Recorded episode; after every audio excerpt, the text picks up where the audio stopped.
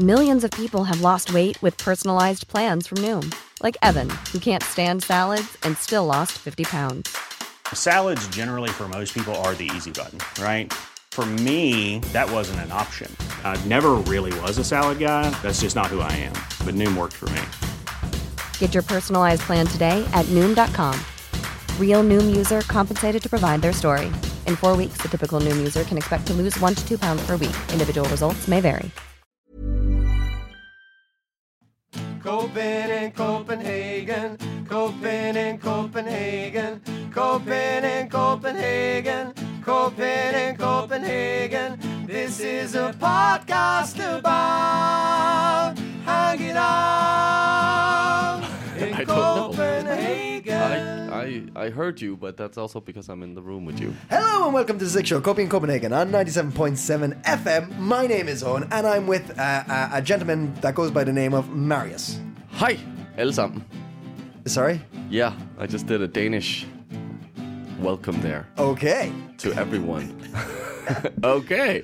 You're on the Six Show, uh, your modern guide to living in the city of Copenhagen, and we talk about Denmark and Scandinavia, and you know what? Sometimes we just we just chat. Sometimes it yeah. Sometimes it's good to talk. Sometimes it's it's needed. Yeah. It helps. It helps. Um, speaking of which, what uh, what are we going to be talking about today on this episode that we're doing right now? What are we going to be talking about? Well, on this very, very uh, episode, Very, uh, very. very, very, we're gonna yeah kick it off with the news roundup uh, as per uh, tradition. Yeah.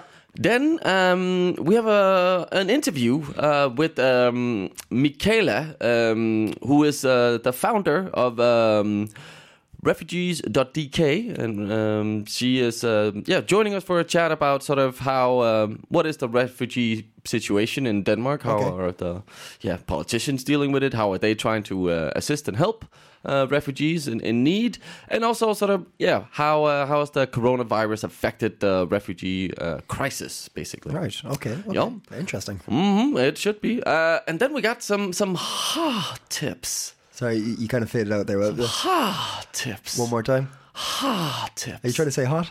yeah Hot tips. Hot All right. tips. Sounds like a show. Let's get into it. Um, the, the Copenhagen Post uh, does the news. Yeah. Does the news, They, and they, uh, they be doing them news. uh, if you've clicked on the Copenhagen Post uh, website, a little link. Welcome to the show. yeah. Hi. Hi. How are you doing? Hi, sammen. Uh, what, again, what? Hi, alle sammen. Some. Alle sammen. Let me see. That's everyone. All right. Okay. Yeah. Uh, Marius, tell me, tell me, what's what's the news? What should I be knowing? Well, um, well, straight from the the uh, Copenhagen Post, Post, Post, Post. Straight from Copenhagen's purse. Straight from the purse lift, of a, Copenhagen. lift, it. a, lift a hundred krone. Yep. Just Take it to the shop. take it to the shop. Get yourself something nice. buy a pastry. uh, no, there is a, a a survey um, that was um sort of released recently, and uh, it states that uh, expats love living in Denmark. My coffee. I know. What? Yeah, it's uh, it's it's crazy. No, uh, this uh, Copenhagen Post. Uh, I just can't say post today. Post uh, article. Um, did, did you like see? Did you like pass a shop and you saw a person that you really want, want to buy or something? Maybe, maybe. um, the Expat Study 2020 survey, it's a study and a survey, uh, conducted uh, from. one's not good enough. No. Sorry, I'm going to keep interrupting you constantly through the show. Great, that's going to be very helpful. Uh, was conducted for uh, Dansk Industri, DI, and uh, it revealed that uh, without doubt, expat enjoy living in Denmark, uh, with 86% agreeing or strongly agreeing with the statement. Um, and uh, this is the same level of satisfaction as uh, last time they did the survey uh, back in 2014.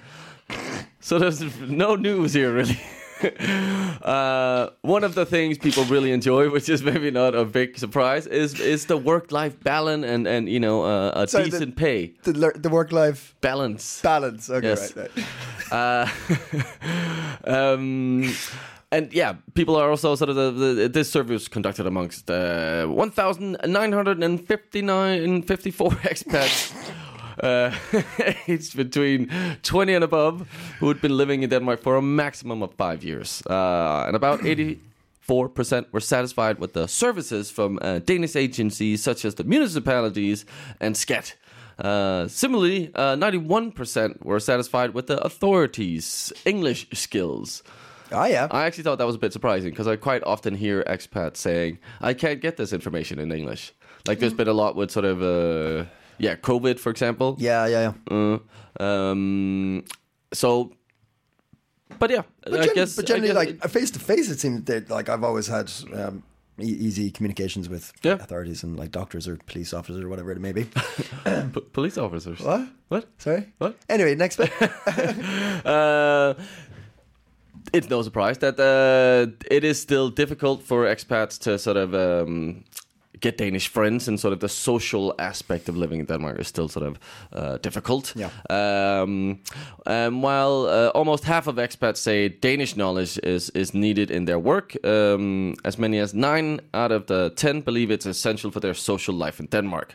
Uh, the survey found that expats, especially those uh, who do not speak Danish, tend to socialize uh, sort of within their expat bubbles, kind of uh, in their spare time instead of with Danes. Yeah. But expats who do uh, speak Danish have a, have a greater sort of um, tendency or sort of ability to, to socialize and make Danish friends. oh, okay. So uh, encouragement to learn our beautiful language, Danish. Yeah. Yeah.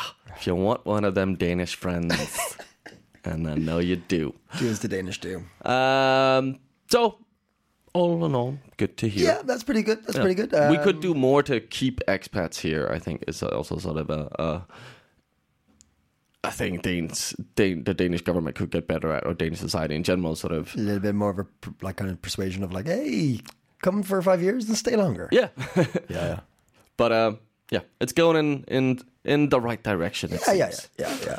Uh, in other news, uh, Danes were known to uh, be part of the uh, the Vikings. Yep. And uh, about 11 years ago, um, there was a discovery up in something called Lejre, which is a, a beautiful uh, area, uh, sort of a, an hour outside of Copenhagen.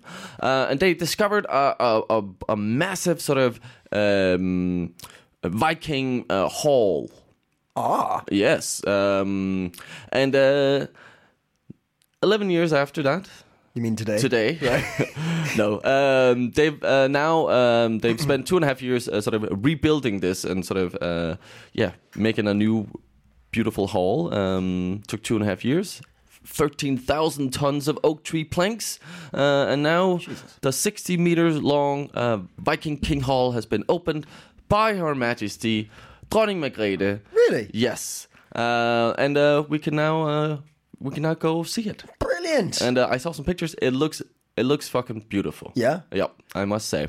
Um, and Lejre, if if you have sort of uh, inclinations towards uh, hunter gatherer life, uh, or uh, just want to learn how to do some Viking crafts, go to Lejre. Uh, it's a it's an exciting place. Uh, Whereabouts is it? So is it like north, south? What? Where? Where? Where are you going? Oh, I don't do north. You south. you really really don't. No. I've asked you this before. Please point to where the lakes are. Where we are. We're in Frederiksberg. Point to where the lakes are. the legs. Yep. they're right Absolutely. under my torso. Way. No, seriously. Point, point to the lakes. Point to the legs. They're right up there. See? Yeah, that is right. Yeah, Actually, yeah. You had to think there, fucker. Uh, no, um, it's very beautiful up there. There- There's a lot of beautiful nature up there, and um, I remember going on a school trip Yeah.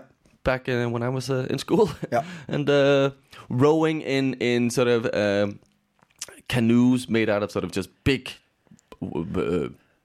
Uh, Use your words.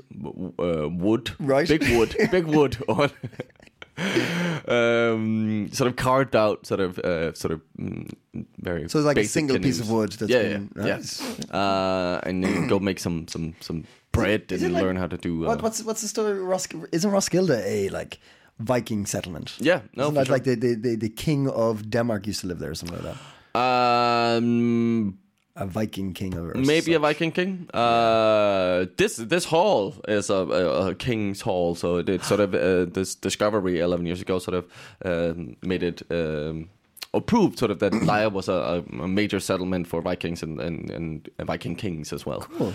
Um, but yeah, no, Roskilde is a well-known sort of Viking settlement. Also, Yeah. they have the big Viking museum up there where Yeah. you can go see a Viking That'd ship really and cool. all this, uh, yeah, everything. I haven't been there. Uh, Part of history I don't. I've never like stopped to think about like Viking history. no, yeah, No, like Nordic history and stuff like that. Like I know bits and bobs about it, but I don't like timelines and stuff. I'm totally Hmm? not there. Another one that I find interesting. No, I should find interesting. Uh, correction. Uh, Wild West. the Wild West. The Wild West. Yeah. Because it's like, it, it, I'm sure it's fascinating, like outlaws. Oh, someone explained to me, uh, because, you know, this is a podcast about Copenhagen, Denmark. Let's talk about the Wild West. Yeah. Um, someone explained to me they, recently that um, outlaws were called outlaws because they were beyond uh, The law. authority to do anything. So they became, you, could do whatever to get them. Uh, laws didn't apply. Ah, okay, okay. okay. They're yeah. like, we've tried, we've tried to just you know do normal stuff, and now it's whatever happens, just get rid of them. Okay. So you can kill them legally, and that's that's outlaws uh, beyond the law, so you can act accordingly. Okay, according accordingly outside of the law. Yes. Okay. um, cool. Cool. There you go. Little fact there. Well, I hope so. I don't know. That's so, I, I was told down at a bar, so I'd like Okay. it's, a, it's a pub fact. It's a pub fact. Oh. Um, and finally, a little Corona update. Um, it's it's it's just continues to go uh, well, um, and uh, it's actually um, quite surprising uh, that it's going so well. Um, uh, virologist and immunologist uh, Søren uh, Ries Paludan from uh, Aarhus University um, said sort of it it that we're not really seeing an increase uh, with sort of with the reopening uh, in the infection rate, um, and he's actually quite surprised about that. Like he was expecting a bit more of a sort of uh, an increase. Um, what we are seeing is, uh, and what we can sort of uh, come to expect will be happening is uh, sort of small micro eruptions. Uh, Is that the term they used? uh, I'm not sure eruption is the right word. Okay, so this is your word. this is my Okay. translating uh, this. ah, okay, okay. What what would be a better word, Owen? Uh, outbreaks. Outbreaks. That was the word I was looking for. Thank you. Eruptions still sounds uh, Cool. Cool. I- inaccurate, but cool. Inaccurate, but cool. Um, That's the whole show. that's inaccurate, but cool. uh, we've recently seen in uh, um, a, a little Danish town, uh, 26 um, people in a nursing home got infected, uh, and 50 uh, overall in the municipality. And that's something we can come to expect that these small uh, micro outbreaks will happen. Um, Yeah. It's no major cause for concern because it's quite easy to sort of uh, track and sort of um, quickly isolate uh, people so it doesn't spread. Yeah. Uh, but that's something we, according to this uh, Søren Ries can come to expect for uh, like the, the next couple of years that we will still see these small sort of uh, outbreaks. I passed um? Uh, who uh, I passed a testing tent, one of the testing Ah, yeah. tents uh, on my way. Did you go in this time? No, No? no. Still, still haven't got in. Doctor told me to. I, I've sit. Well, I'll, I'll leave it. Leave it go. Uh, give it another week. See if that cough goes away. joking. I'm fine. Everybody, don't worry. I'm joking. If you feel bad, get tested. A lot of my friends have got tested lately. Yeah, I've also had a, a, a few who uh, done it. Um, uh, yeah, those tents are fu- in full action now up in, by Frederiksparken. They, I've actually also read that they've seen an increase in people uh, going to get tested, um, especially also after sort of the yeah the Black Lives Matters protest and, and some of these other uh, Yeah, yeah, gatherings yeah. That, that have been. Um, still, like it's maybe a bit early days still to tell, but there's only been one um, case from the Black Lives What? Matter. Yeah, only one person has uh, been uh, infected. Um, we Brilliant. We still might Yeah, yeah, it might be more, but like it's see not- more, but like great, great, yeah, great. yeah, yeah. Um, but yeah, so uh, it's still going well with the corona. So uh, keep doing your thing, but do keep you know uh, Doing a that distance. thing. Keep Yeah, keep yeah. washing your hands. The right and- thing. Yeah. So uh, dem the news. huh? Dim the news. Dim the news. Thank you very much. You're very welcome. Now, we just talked about the fact that nine out of ten people who've moved here think it's brilliant, and uh, it is for a lot of us. Uh, we there's amazing services and infrastructure, and um, it's a it's a beautiful place to live here. Yeah. Uh, but it's not for everybody. Refugees have an incredibly difficult time in Denmark. There, uh, in the recent years, there's been more and more uh, policies and laws making it uh, more and more difficult for people uh, to to live in Denmark. And get asylum. Yeah. Mm-hmm. Yeah. uh, it's it's it's important to realize that um, we're not living in that kind of utopia that we're often told we are. Um, and somebody who knows all that all too well is Michala Bendixen, the founder of Refugee.dk and Welcome Refugee website. Uh, she has dedicated her life to uh, helping people in these um, struggles uh, by giving legal aid and uh, helping them in any way she can. She was kind enough to speak to us here at the Six Show and give us some insight into the situation. We started off by asking her how she got involved herself. Well, I think I've, I've always been interested in uh, in foreign cultures and traveling and uh, other other kinds of people, Yeah. and human rights and all this. Um, uh, but refugees specifically uh, caught my attention because um, there was a an, a series of articles in the Danish newspaper Politiken back then. It actually uh, received the, the greatest uh, award for journalism back then. Um, and it described the children who were living in the asylum camps back then. Uh, they had been staying since the, the war in Yugoslavia, and they had not uh, received the residence permit like the majority got. Some of them had been rejected, and um, it was not possible for Denmark to return them back Ah. then because the UN were in charge of uh, Kosovo, where they came from Yeah. Okay. and they didn't and and Kosovo and UN didn't uh, accept any rejected asylum seekers because they thought they had uh, enough problems with the ones who were who were stuck in the country. Yeah. okay. Uh, so they they asked uh, all the hosting countries to, to, to take care of these people instead of, of trying to return them. And Denmark re- refused that and kept these children in the camps. And some of them had been born in Denmark, and some of them could could not even remember Kosovo anymore. They had been staying here for a long time, and their living conditions were so extremely bad that that they had actually mental problems and uh, development problems um, because of the situation. Yeah. And these uh, articles in the newspaper described the situation and, and showed a lot of pictures of them and, and told their personal stories. And when I read, read those stories, I thought, this cannot be true. This cannot be Denmark, treating children like this, making children sick in front of our open eyes Yeah. on purpose somehow because I thought there must be some kind of mistake in the in the processing of the cases, uh, or there must be something that that uh, has been misunderstood uh, in presenting their stories or something. I thought it, I, I can't believe that the Danish state is treating families and children this way. Yeah. Yeah. Where, where exactly were, was this taking place? Uh, the, the asylum camps, you mean? Yes.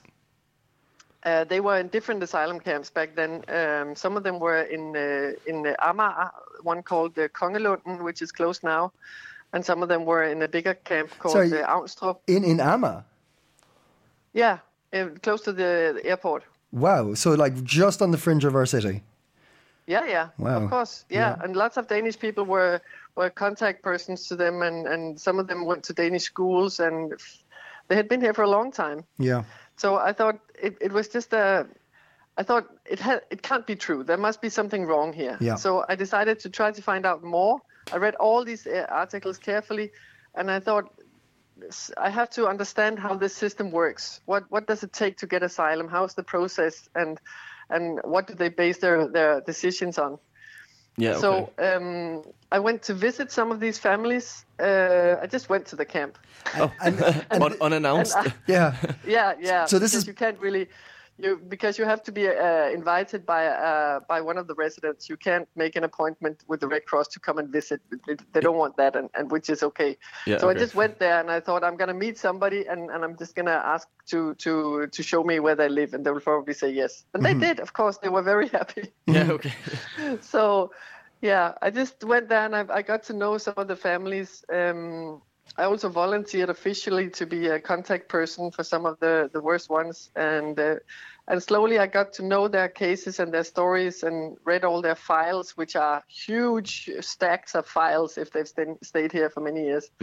And i just tried to understand i don't have any background in in law uh, or administration or anything but i just thought it's about human rights in the end. It's about these people's lives Yeah. and anybody has to to understand what has to be able to understand somehow what what the decision is based on and there mu- must be some kind of, of mistake something you can do in these cases Yeah. Okay. Okay. So you kind of started, so I started own. talking to the lawyers and to the Danish Refugee Council and everybody who knew anything about it. And they were really helpful and, and nice trying to explain these things to a, a complete idiot like me back then. I didn't understand anything Yeah. of it. So, but I was a, uh, I was a fast learner, I think, because um, after uh, not so, such a long time, I actually knew a lot about it, and I was able to understand other people um, how this process uh, was working and what was wrong with it. So I I found out that of course these these families and children they needed some personal support and some um, somebody to to visit them and to um, to to listen to their stories and uh, support their daily life. But what they really needed was the residence permit, the paper, Yeah. the permit to stay here.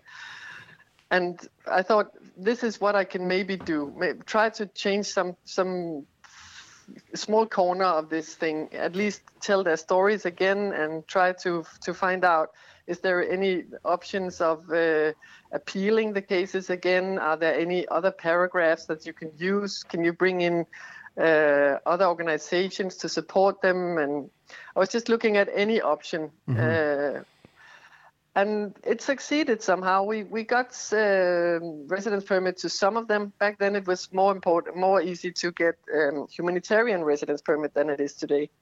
And when, sorry, when you say we, were you working? Was there anybody else helping you at this stage?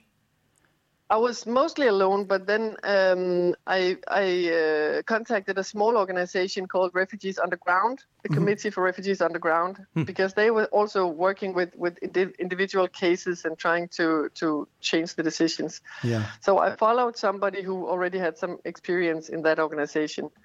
Um, and uh, but then after some time, the two of us uh, disagreed on how to run the organization, what to do with the organization in the future, because it was mainly him and me who did it, Yeah, okay. did all the work, and and we didn't want to do it in the same way. He wanted to have it more to have a more political, uh, left-wing, uh, critical organization, and I wanted to have a more legal counseling Yeah. and a more neutral NGO, uh, not taking political sides, but just taking the side of the refugees uh, and nothing else. And was that kind of where the, the yeah the idea for refugees.dk uh, started for you, or Oh, that's a long time after. Uh, Refugees DK was was based in what was it founded in 2015, I think, 14. Yeah. Um, so okay, so refugees uh, welcome maybe then. refugees welcome. Yeah, Yes. was was yeah. But first, I took over the committee of, of refugees underground. Ah, Um, or he left it and he started another organization. It's not. It's called Asylret. And, and what were you They're, they're doing? still active. And, and were And you? then I, I've decided to, to build up a new organization with, with a lot of volunteers to to um, to help people reopen their cases and to tell their stories and to give them advice. Uh, so I was like building up a new organization as a counseling group and not not so much as a political uh, organization. yeah. And yeah, that's that's how it started. And were you, and were you still? Did you still have a day job at this stage? For many years, yeah, for for more than ten years, I I had uh, my my daily work as a graphic designer, and I did the refugee work on the side. Wow. Um, but then slowly it took over more and more Yeah. Yeah, of okay. my life and my work and my time and everything. So at one point uh, I was being really stressed, uh, working around the clock, and I thought I have to choose between these two things. Um, I can't do both in the long run. So I decided that refugees is is where I feel I can make a difference. Um, where I can do something unique and really make a, an impact on the world somehow on Yeah. other people. So it, it felt more important to me somehow than the graphic design. It's Yeah. not that I didn't like the graphic design, but but it didn't feel that important to me uh, as the other things. so course. I thought I have to find out. I've always been quite brave, uh, considering my my future and my money and my situation. So Mm-hmm. I thought, well, I'm just gonna stop my company and then I will try to find another way to survive. yeah, okay. See what happens. Make it work.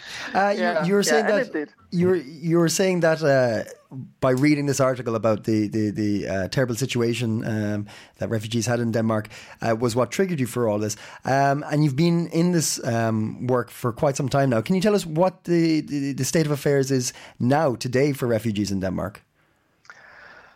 Well, sadly enough, you can say that it has become even worse actually since then. uh, The things I was trying to to to change because I couldn't believe that this could really be true. They have just been made more um, more directly. Uh, like now, it's it's a it's an open policy to do these things.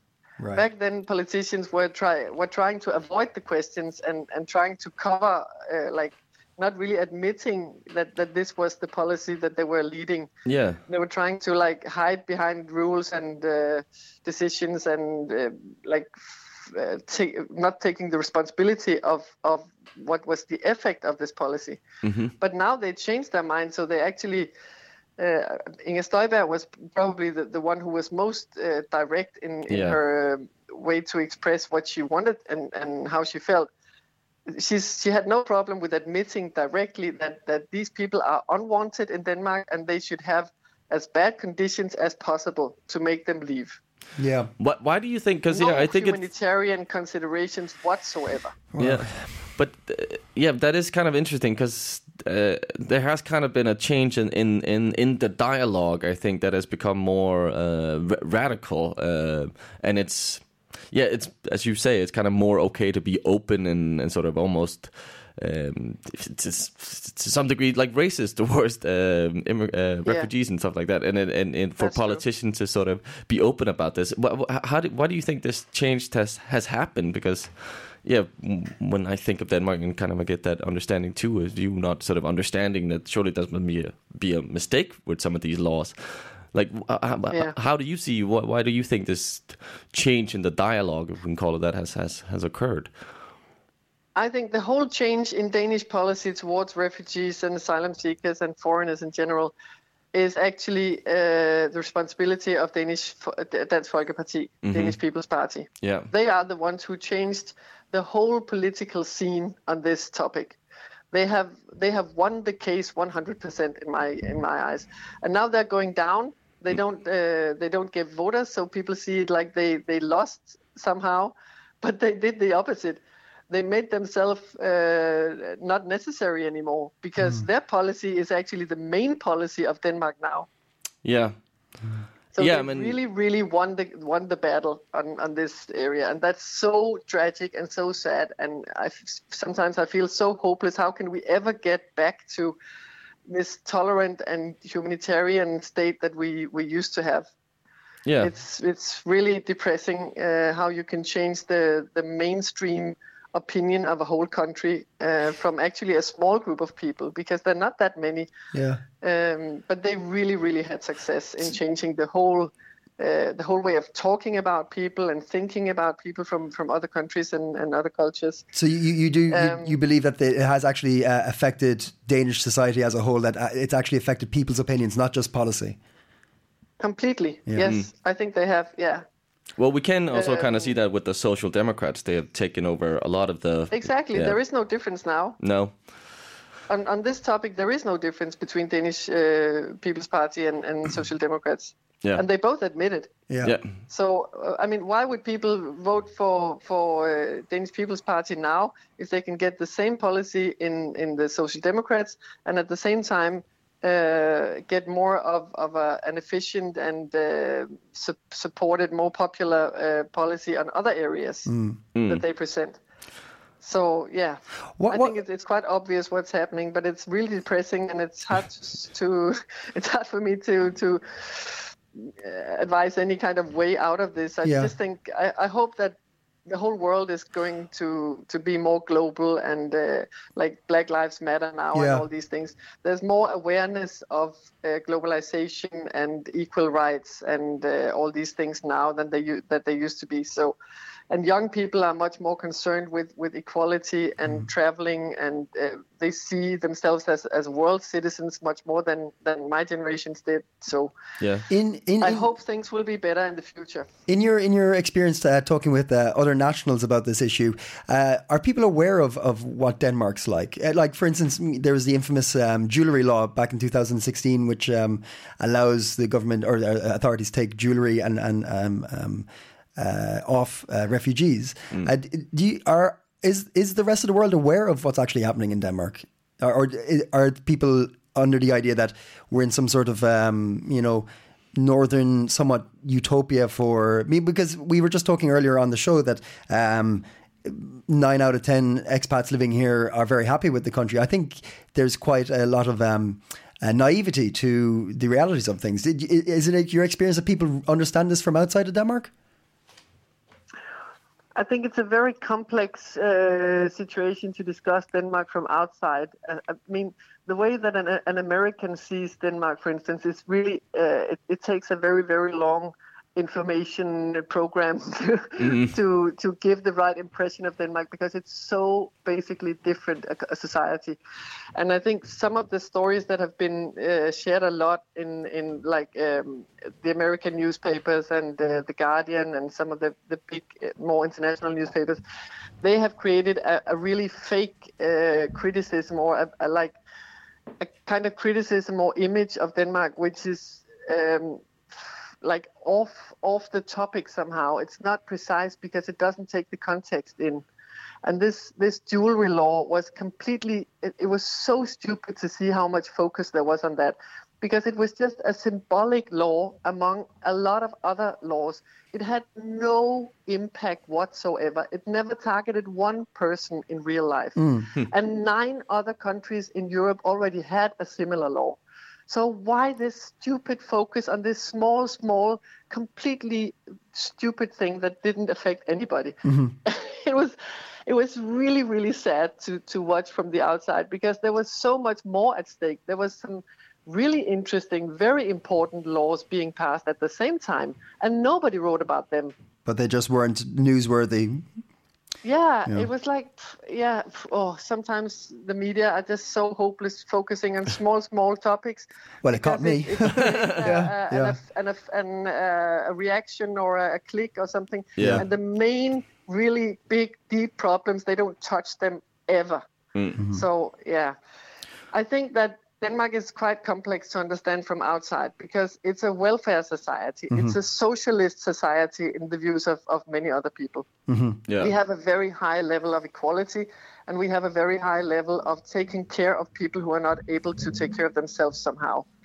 Uh, and we still have that but we're just uh, we're just trying to to uh, cut out the refugees and migrants from these rights and from this kind of society which is terrible but they still have better opportu- opportunity, opportunities and more support than they would have in most countries in Europe Yeah. even in Europe, not to talk about outside Europe. Yeah. Yeah, yeah. So, I mean, compared to what? yeah. It's it's going down in Denmark. We are treating people in a in a much worse and much more discriminating way than we used to do and that we should do. But it's still better than the majority of the countries in the world. Mm-hmm. And and who is America to blame us for not taking care of refugees? I mean, they don't take care of refugees at all. Mm-hmm. No, yeah.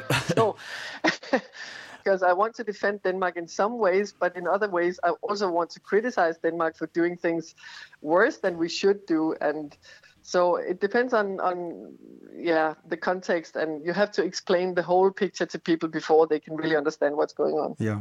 Yeah, yeah. How how are you uh, sort of currently within your work as um yeah sort of providing as I understand it you're providing legal free legal aid to refugees. Um, Yeah.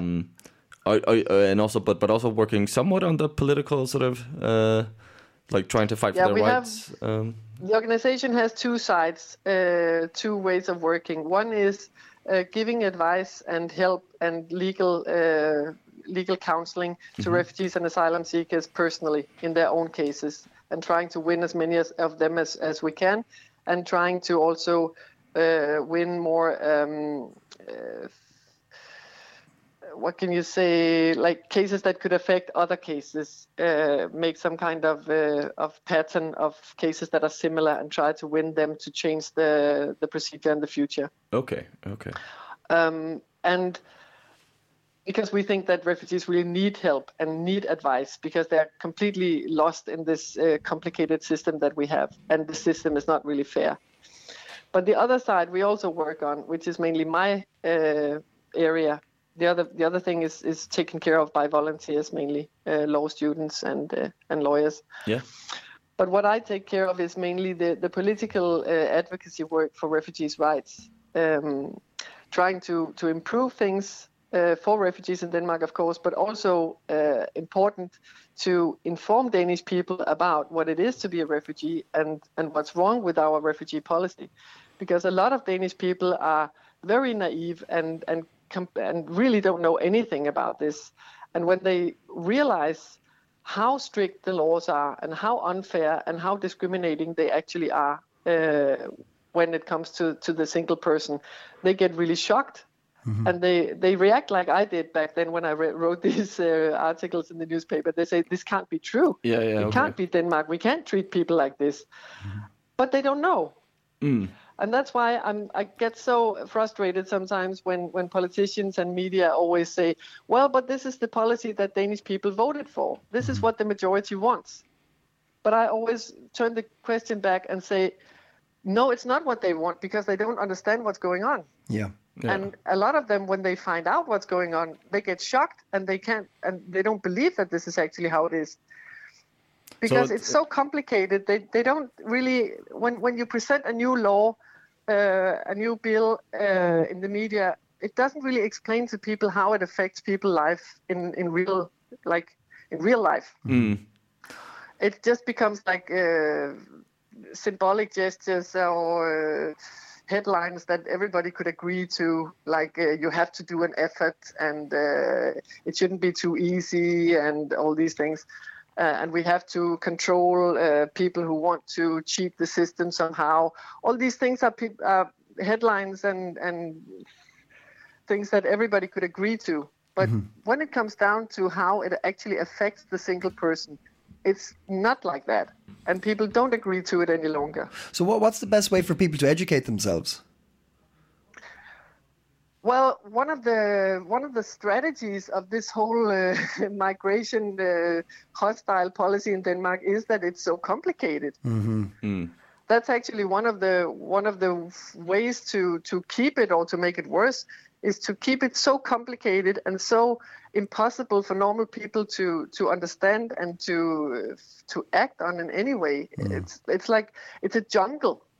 Uh, so, and it's very difficult even to to explain to people how it works because it is so complicated. And that makes it. I mean, if if something is impossible to understand, you can't really do anything about it from outside. You can't criticize it because you don't understand it. Yeah. You don't know what's wrong with it because it's so complex. And but you are working with, uh, yeah, as you said, kind of law students uh, as, Yeah. as as some of your volunteers who are providing this Yeah. legal aid. Um, yeah, but what, what is kind of the? I thought that was kind of interesting. What is the kind of the demographic of your organization or some of these volunteers? Is it is it mostly young uh, Danish law students, or are there also expats, or what's what's kind of the? Yeah. We don't really like the word expat because No. it's it's used for we use migrants for everybody because expats is used for white educated people. Have you noticed that? Yes. Yeah. Yeah. we we've had some when when we started this show. We were like we're gonna call it, oh it's an expat podcast, but yeah, it does. Uh, it's Yeah. not very It's a very narrow way Yeah. of uh, looking at stuff. Yeah, it is. Yeah. Yeah, it is. Um, well, we. It's really important for our organization to represent the people that we are talking on behalf of. So um, our board and our volunteers and everybody is, who's uh, working in, in any way for us or with us, uh, we try to, to get as many people with refugee and foreign background as possible uh, to be with us. It would be sad if it was just a, a group of, of uh, white Danish people who were trying to, to do good things for refugees. Yeah. so we have a lot of, of people working with us uh, who are refugees themselves or, or came as children. Um, Okay. and and that this has a, a, a huge uh, benefit in, in many ways. It gives a broader understanding, of course. Uh, it gives many more languages, so we don't need so many translations or translators uh, to help us. And uh, and it mirrors also the people who uh, who come to come to us for help. They see that some of the people who are uh, working in our organization have the same background as, as they have, come from the same countries Yeah. or have been through the same thing uh, some years before than, So- than what they're going through now. Yeah, so, in, So invaluable gives, uh, knowledge that that you know you can't um, you you can't some yeah, stuff you just can't learn. but also a kind of uh, Understanding. like an, an emotional um, kind of direct Yeah. contact and accept that you know that these people are, are like myself. Yeah. They Yeah. have they have tried the same as I have. Mm-hmm. Um, so yeah, it it, break, it breaks down a lot of borders and it gives a lot of uh, understanding and and yeah, it makes everything much easier. Mm-hmm. So we are actually trying to perform some kind of um, uh, opposite uh, discrimination. we prefer people who are not Danish. yeah. Okay. On the other side, on the other side, it's important for our volunteers to speak Danish, Mm-hmm. and that can be an obstacle sometimes. Yeah. Okay. Because there's many foreign students who come to us and say, "I have two years in Denmark now, studying my uh, masters or something in English, maybe, and I would like to volunteer." And we have to say it's really difficult if you don't speak Danish to be a volunteer with us because a lot of things are in Danish. That's just how it is. It's, Yeah. it's our working language, and the laws and the websites and everything about. Uh, um, asylum law is basically only in Danish. Yeah. Okay. So it makes it really hard um, sometimes to, for people to help us, but we're trying, and we always, we always have some people who, who who are not fluent in Danish, but then at least, of course, they have to be fluent in English. Yeah. um, But we prefer if people have more languages and, and other backgrounds somehow. Well, how um, how could people, uh, if you're not a law student uh, or uh, uh, have yeah have sort of the the correct qualifications, are there other ways um, you could um, help um, help out and support um, the the cause? And the No, not you guys are really. Um, we're we're a, a strange uh, NGO in that way. We don't want a lot of volunteers, and we turn a lot of people uh, away if they contact us because we can't really use them for Yeah. anything. yeah. Okay. because we don't have we don't have any social programs. Um, we don't support people on a social level. We don't have uh, events trying to gather a lot of people. We, we mainly have information events um, that we invite people to, and then we run the website where we can use people who can write or people who can translate. Um, and then we have the counseling, which is where, where you really need to be quite deep into uh, the the Alien Act, as it's called in Danish, the the, the refugee law and uh, migration law. Okay. So most people we can't really use them for anything. um, that's that's kind of weird. So we we work to be a small expert organization. Yes. Well, I think Not the best. many people, but some clever people. I, I think the best uh, everybody can do now is is educate them, themselves and understand exactly what is happening here in Denmark and uh, and the, the the the plight of so many people that uh, uh, goes unheard mostly. Mm. Especially maybe in these times where coronavirus has taken the focus so much, I can imagine sort of the yeah this refugee Yeah. crisis has been forgotten a little bit. Um, so uh, yeah, Yeah, great to have you guys uh, uh, in in Denmark uh, fighting the good cause and, and helping out the refugees. And uh, yeah, uh, uh, as Owen said, we should Uh, all we're uh, trying to educate ourselves. people mainly through uh, through the website Refugees DK, which is in Danish and English. I think it's it's important for people to have a place where they can find information about this whole process and what's going on. So that that's why we're making it. A lot of people are really happy to to find it. Yeah, absolutely. Well, thank you so much for taking uh, time to speak to us today. I, I, I, it's clearly a um, a never-ending uh, uh, uh, battle, I would say, and it's your your time is clearly uh, very valuable. So, thank you so much for speaking to us and enlightening us somewhat into what's actually happening here. And uh, we wish you the very best, and we we hope to uh, speak to you again soon. You're welcome. It was a pleasure. Uh, again, thanks to uh, Michala Bendixen for uh, yeah educating us on uh, on on this uh, important topic as well. Um, and I think it's very much in the times that uh, yeah we're- we need to educate ourselves on on a lot of different topics. Absolutely. Uh, to, so uh, we can all uh, become uh, better global citizens. But um, yeah, so uh, that's further encouragement to educate ourselves. Yeah. We could also educate you on some uh, some hot tips. Oh, well, that was that was um, that was rough. That was, that was a rough segue. Oh, I'm not gonna lie. I'm not I'm gonna lie. That was a rough No, segue. no. Don't sugarcoat. Marius, give me some hot tips. What should I be doing in the weeks uh, we- we- weeks to come? Weeks to come. Week to come, days to Week come, to come. minutes to come. What should I be doing? Minutes to come. Well, um, Sankt Hans, Owen. Oh yeah, Yeah. You know what that is? No. No. Um, if you remember, uh, our uh, Trent Coeli with his uh, Coeli's Curiosities, Cultural Curiosities, Yep. mentioned uh, he had a, a, a show or an episode on our fuck me. I'm not. I'm not editing it. You know- no, I'm not editing. This is all going in.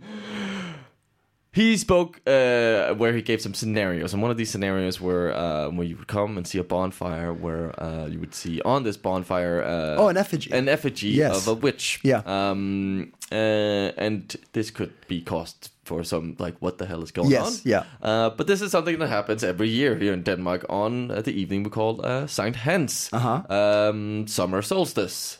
I believe it's it's it is in English. That, it's exactly what it is. Yes. Glad I got that one right. Um, uh, that's uh, happening on uh, June twenty third. All across Copenhagen, you will see uh, that day is happening all across Copenhagen. all across. Uh, all across. Oh, wow, that was loud. Why am I so loud there? All across Denmark, it's going to be the 23rd of June. yeah, Yeah. none of the cities will have another date. Point I'm trying to make is you. Uh, You know, should not Ethiopia. be frightened. Ethiopia is seven years behind us. Is it? Yeah, Okay. it's, its calendar is seven years behind us. I was there in 2007, and it was the millennium again. I got to have the millennium twice. Oh, Yep. Anyway, I like. I like. So first we went to the Wild West. Now we're going to Ethiopia? Uh, Ethiopia. covering all the, the what? What do they call it? The um man. The, the, the mantle of humanity. No, what's that term? cradle. Cradle of humanity. Right. Mm-hmm. There you go. Anyway, The mantle. the mantle, The mantelpiece the of mantelpiece humanity. of humanity. anyway, you will be able to see uh, bonfires Yeah. Across uh, across Denmark. Um, do not be scared if you see an effigy of a witch on there. It's part of the sort of um, folklore or tradition that we send off the witch to a mountain in Germany called Bloksbjerg. Oh, yeah. Blocks Mountain. Um, they'll be singing and uh, Sorry, why do you send it to Germany to a mountain? I I can't remember. Right. That's all I know. Okay. Um, maybe yeah, another episode I can I can dive into that. But yeah, that's an option. So if you want to go hear some Danes sing and uh, Yeah. watch a bonfire, uh, Yeah. it can be quite cozy. Um, that's happening on the June twenty third. Hmm. Um, you can also um, decide not to on the June twenty fourth. Today's a struggle for you, isn't it? It's it's really rough today for me. Uh, I don't know what happened. I'm sorry to all who's listening. If you made it this far, I'm proud of you. On June 24th, Yeah. um, there is, uh, and I, I thought it was kind of interesting. I didn't think about this, but um, cartoons, um, normally known for you know uh, reading about your favorite superhero or stuff like that, Yeah. um, has actually since uh, the sort of end 60s and the 70s, uh, there's been these uh, sort of underground cartoons that uh, were sort of the yeah kickstarted uh, a bunch of uh, movements within femi- uh, feminism and Yeah. uh, LGBTQ uh, communities, Oh. where these yeah cartoons uh, sort of uh, were were used to sort of um, yeah give voice basically to these uh, these uh, minorities or these uh, groups. Um, and there's now a, um, an exhibit on uh, what's called uh, Poesiens Hus. Um, that's in uh, Møllegade 7, um, where you can go see some of these uh, cartoons. A lot of them are in English, um, so uh, if you don't speak Danish, you can still enjoy them. And uh, yeah, I just think that would be an interesting uh, sort of uh, insight into how sort of cartoons were used to. Sorry, to- where, where is it? it's so the house. The house is called uh, the House of Poetry. Okay. Uh, Poesiens Hus, which is on Møllegade Seven. Um, Whereabouts is that? that's Yeah. here in Copenhagen, and it's in a basement. Uh, Møllegade, uh, it's on Nørrebro. Okay. All right. Yep. Cool. Cool.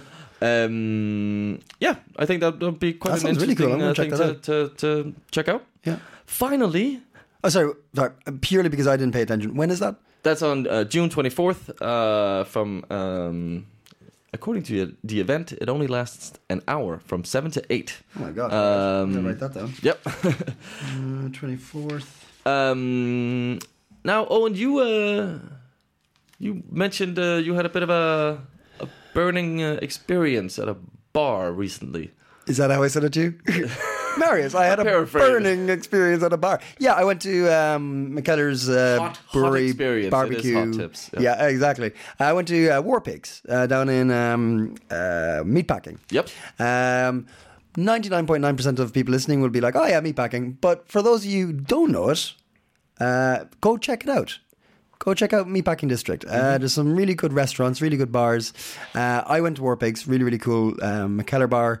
It's, uh, I believe it's their only brewery, bar the, the Sour Brewery up in um, in Refn. Okay. Mikkeller's actual own brewery. They don't have brew. Uh, they don't have breweries. Yeah. They- oh, they oh, but they actually do have one. uh, yeah, oh, they, okay. they have uh, a thing called um, Gypsy Brewing. Um, another time, uh, and I had the chicken wings. Yeah. and not only did I have the chicken wings, I went for the death chicken wings. Okay. They're Is this a recommendation or a warning? uh, it depends on how brave you are. Okay. Uh, if you have nothing to do in the morning after, and you like sitting on the toilet for a while, go. It's there. It's. I, I got a kick out of it. it. They're really, really, really hot. They say I don't know if it's true or not, but they say they use uh, Carolina Reapers. Oh, which is the world's it was at least uh, probably still is the world's hottest chili. Hmm. It's like two million Coville, which is the, the, the- Yeah. I think it's Coville. Is it? Yeah, Um, Coville, yeah, Yeah. Something like that. It sounds a bit too close to COVID. Yeah, yeah, yeah. Scoville. Scoville. There you go. Thank Yeah. you. Uh, and uh, yeah, no, just that's my hot tip to go get some hot chicken wings and uh, go chill out in the um, meatpacking district because it's um, very, very nice there, and the sun stays up till eleven. Very true. Very true. Get some beers. And uh, it is the time to enjoy these long summer nights because uh, after Sankt Hans, it's going the other way. Oh my the God, nights that- will be shorter. That came way too quick. Yeah. way too quick. Way too quick. Uh, then to hot tips. Them, them, the hot tips. Thank you very much, sir. Um, quick question. Yeah. One thing you might know: uh, the hats. I'm curious. All right, there's loads of teenagers. I presume teenagers. I don't know how old they are, but no, loads of people wearing hats. Kids, students. Yes. What's the crack with the hats? Well, Um, it's the classic uh, studenter hat, the student hat. Um, every year, uh, and and also this year, uh, despite uh, coronavirus uh, scare, Yeah. um, students are allowed to uh, go out uh, into a van of some sort and uh, and uh, drive around the city celebrating that they have finished what we call gymnasium, high school-ish Uh-huh. Yeah. kind of thing, uh, high school college kind of thing. Yeah. Um, and um, yeah, the thing is, you you get a hat when you've uh, graduated, when you're finished. But they've been wearing them for okay, everybody. Come on, everybody who's been out and about has seen these hats. Mm-hmm. If anyone listening, you know the ones that are like they look like sailor hats, white sailor hats, like skipper hats. Mm. Why do you like, wear them for so long? It's been like a couple of weeks now. I, yeah, I've I I've I have one myself. Uh, I only wore it that day, I think. Okay.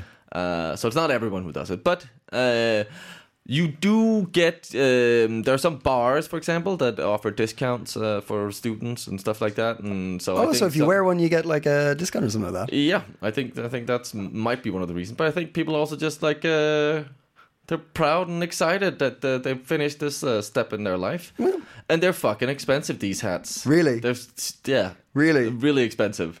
Uh, so maybe that's also just like, well, I fucking paid this money. I'm gonna wear this fucking Oh, okay, so you don't like just get one. It's not like at the no, end no, you have get. you have to buy them. Oh, oh, that's mean, really sad. Yeah, So and you buy them before you know if you actually graduate. Oh, Yeah. God. so you could end up with like, oh, Oh no. that's not really. Yeah, Oh wow. yeah. Is is and somebody told me once that you like cut out like little like different. Uh, yeah, there are like, a bunch of uh, sort like of like if you drink five beers in two minutes or something like that, you get like you cut out a little star shape or something like that in the brim the brim of the hat. Yeah, there's all types of uh, sort of uh, small, what do you call them, like rules where yeah, if you drink this amount or uh, if you uh, if you puke, this happens. Hmm. If you uh, get lucky, this happens, and it's all revolving around the hat. And it's also like people people will write in people's hats. Aye, okay, like, Sort okay. of, oh, thanks for this year, man. I love you. Bye bye. Thanks for this year. Or Thank, thanks uh, for the year. the year.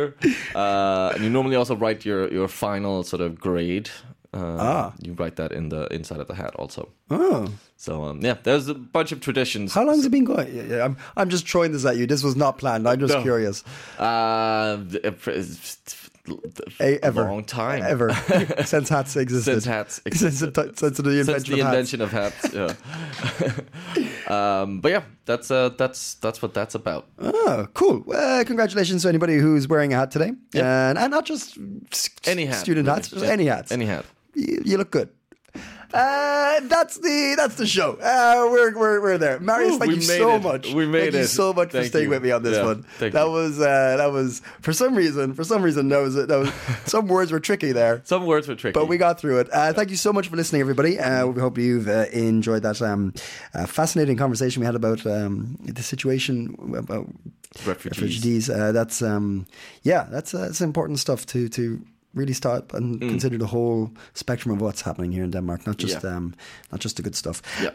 Um, if you want to check out anything we've been talking about, check out our Facebook page, Copenhagen Copenhagen, or yeah, Copenhagen Copenhagen on Facebook. Yeah, that's what, isn't it? Uh, that's, our that's that's what we do, isn't it? Yeah. yeah, cool. Uh, check out our podcast on Spotify or iTunes or all your podcast providers. Give us a like, give us a, refer- a recommendation. Uh, tell your friends. Yeah. and uh, have a great weekend. I'll talk to you. Goodbye. Have a great weekend.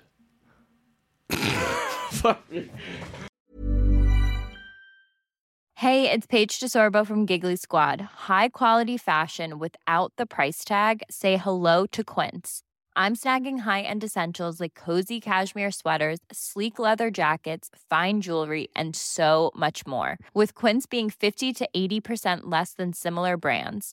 And they partner with factories that prioritize safe, ethical, and responsible manufacturing. I love that. Luxury quality within reach. Go to quince.com slash style to get free shipping and 365 day returns on your next order. Quince.com slash style.